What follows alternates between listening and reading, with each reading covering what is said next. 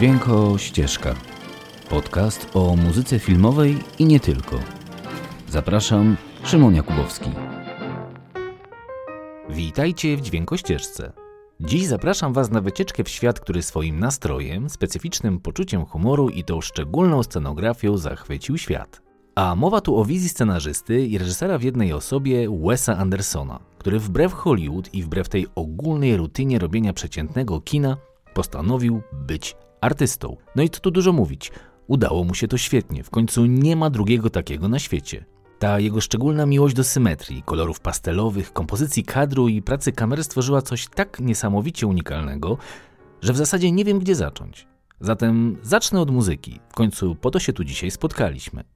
A muzykę do filmu, o którym dziś porozmawiamy, czyli Podwodny świat ze Steve'em Zissou, napisał kolejny wariat i ekscentryk. A mowa tu o Marku Mattersbau, byłym pangrokowcu, muzyku niezależnym, no i artyście przede wszystkim. Zatem zapraszam na wycieczkę tym razem w dół. Batyskafem w głąb oceanu w poszukiwaniu centkowanego rekina. Ale ostrzegam, Wes Anderson to prawdziwa jazda bez trzymanki, nawet dla największych kinomanów – bo jak krytycy mówią o gatunku, który tak naprawdę Wes Anderson tworzy, to forma tragi komedii dla dziwaków. Zatem co? Jesteście jeszcze ze mną? Jeśli tak, no to płyniemy.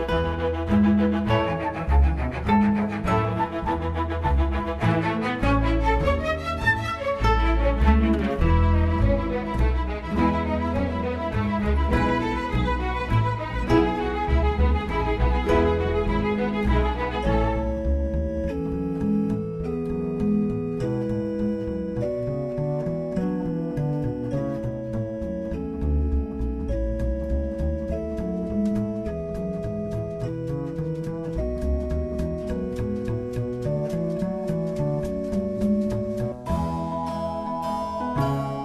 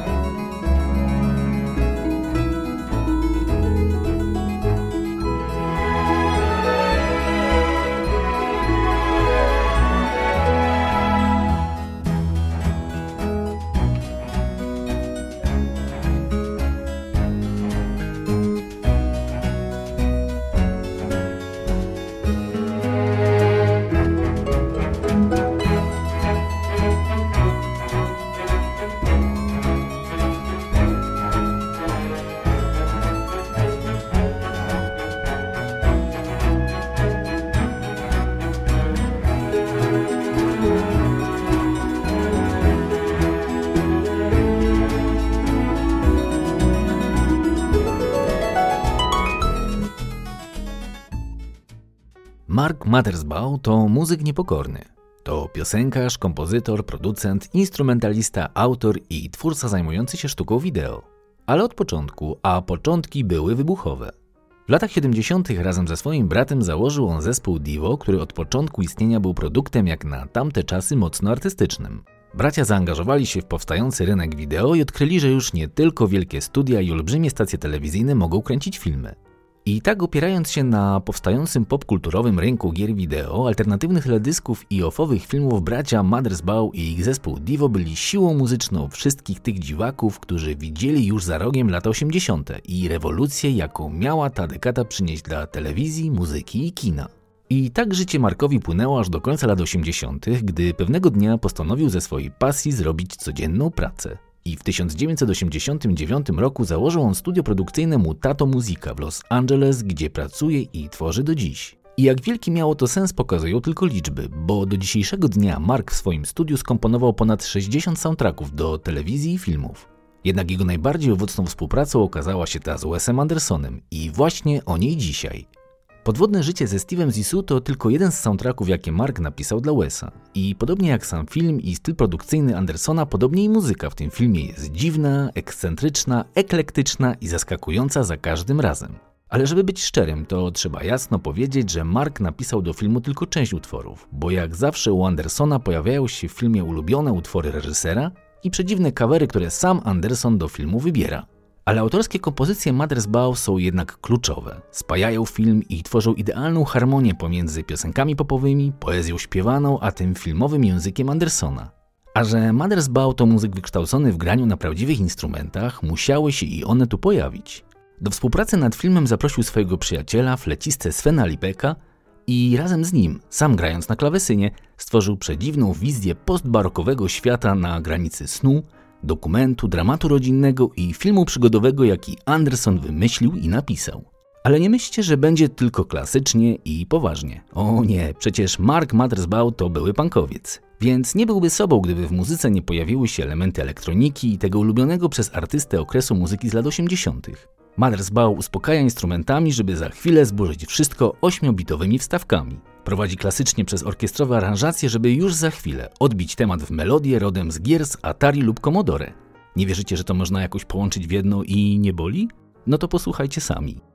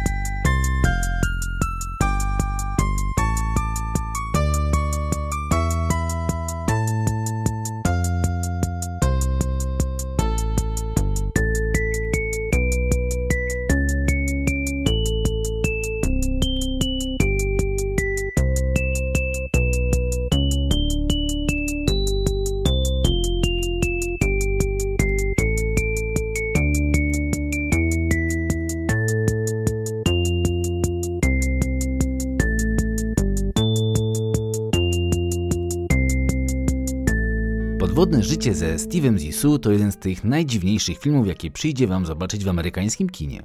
Nie dość, że film wykorzystuje wszystkie techniki, jakie kino ma do zaproponowania, a myślę tu o mieszaniu gatunków, używaniu animacji, fabuły, dokumentu itd., tak to poza tym ekran szczelnie wypełnia banda dziwaków, ekscentryków, artystów i ludzi z poważnymi problemami emocjonalnymi, mówiąc wprost, to film o wariatach, którzy robią zwariowane rzeczy. Ale po kolei. Współscenarzystą i reżyserem filmu, jak już mówiłem wcześniej, jest Wes Anderson, który pomimo tego, że już ma swoje lata i spore osiągnięcia, ciągle jest tym świeżym głosem w kinie w Stanach Zjednoczonych. A to pewnie dlatego, że nie ulega ułudzie sławy, kasy i chęci zakupu kolejnego domu na Malholland Drive. To artysta niezależny, który bezkompromisowo podchodzi do swojej wizji, kadru i historii.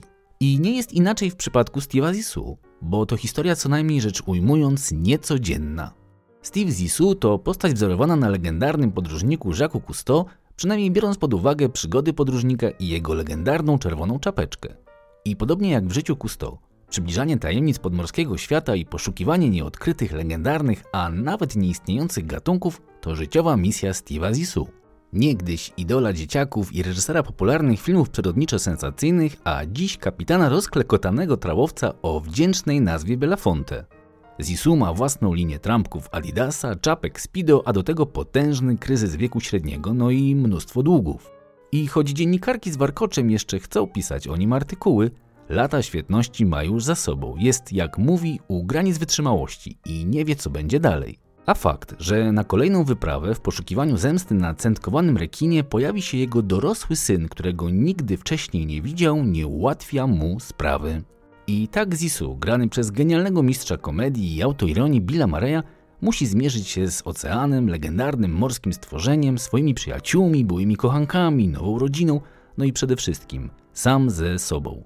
Chcecie zobaczyć, kto wygra ten nierówny pojedynek? Uwierzcie mi, warto. Jak zresztą każdy film Wesa Andersona, który w mojej ocenie jeszcze nigdy nie zrobił złego filmu. I choć producenci zgrzytają zębami, bo jego filmy zysku nie przynoszą, ba, nawet robią spore plecy, to jednak Wes Anderson to prawdziwy artysta i zawsze gdy ma świeży scenariusz, pojawia się na horyzoncie nowy producent. Obecnie ogłosił, że właśnie zaczyna pracę nad kolejnym filmem The French Dispatch, który jak zawsze ma być komedią, dramatem, romansem i co tam jeszcze mu po drodze się zdarzy, a zdarza się wszystko. I osobiście trzymam kciuki, jak zawsze. A czekając na najnowszy film, obejrzcie jego inne filmy. Szczególnie polecam genialny klan z Ginem Hackmanem i Benem Stillerem, animowanego fantastycznego Pana Lisa, czy kochanków z Księżyca z Edwardem Nortonem, Francis McDormand, Bruce'em Willisem, no i oczywiście Billem Murrayem.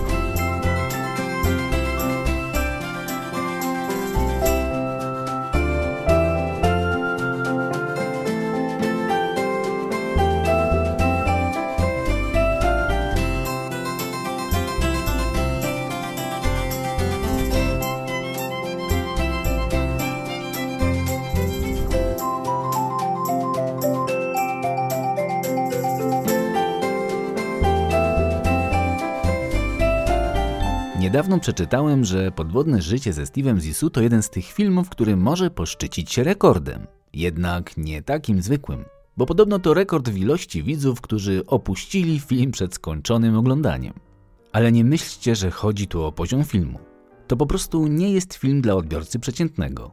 To nie Zenek Martyniuk, tanie romansidło czy strzelanie tanimi tekstami z żenującego kabaretu. Kino Wes Andersona to kino, które wymaga myślenia i pewnego poziomu wrażliwości. A nie od dziś wiadomo, że to towar zdecydowanie deficytowy w naszym kraju. I nie żebym miał coś naprzeciwko do kina masowego, no wręcz przeciwnie.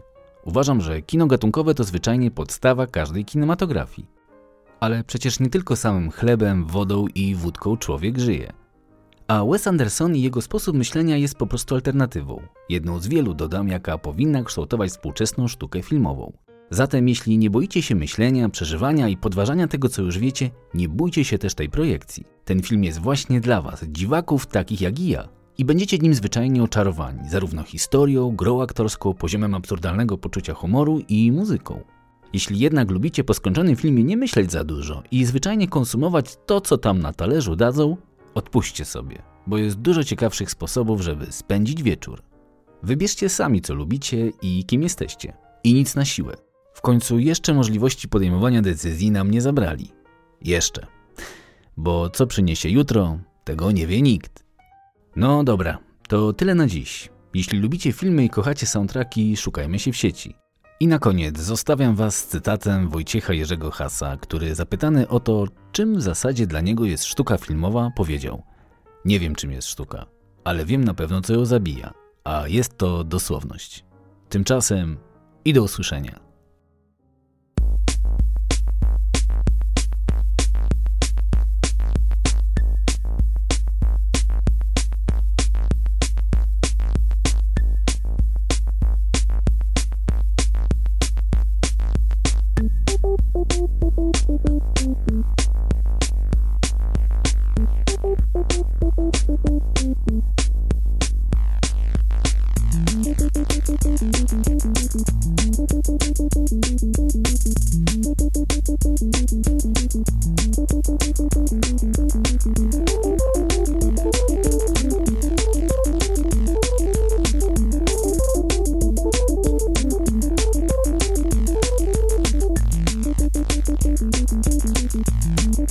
Thank you.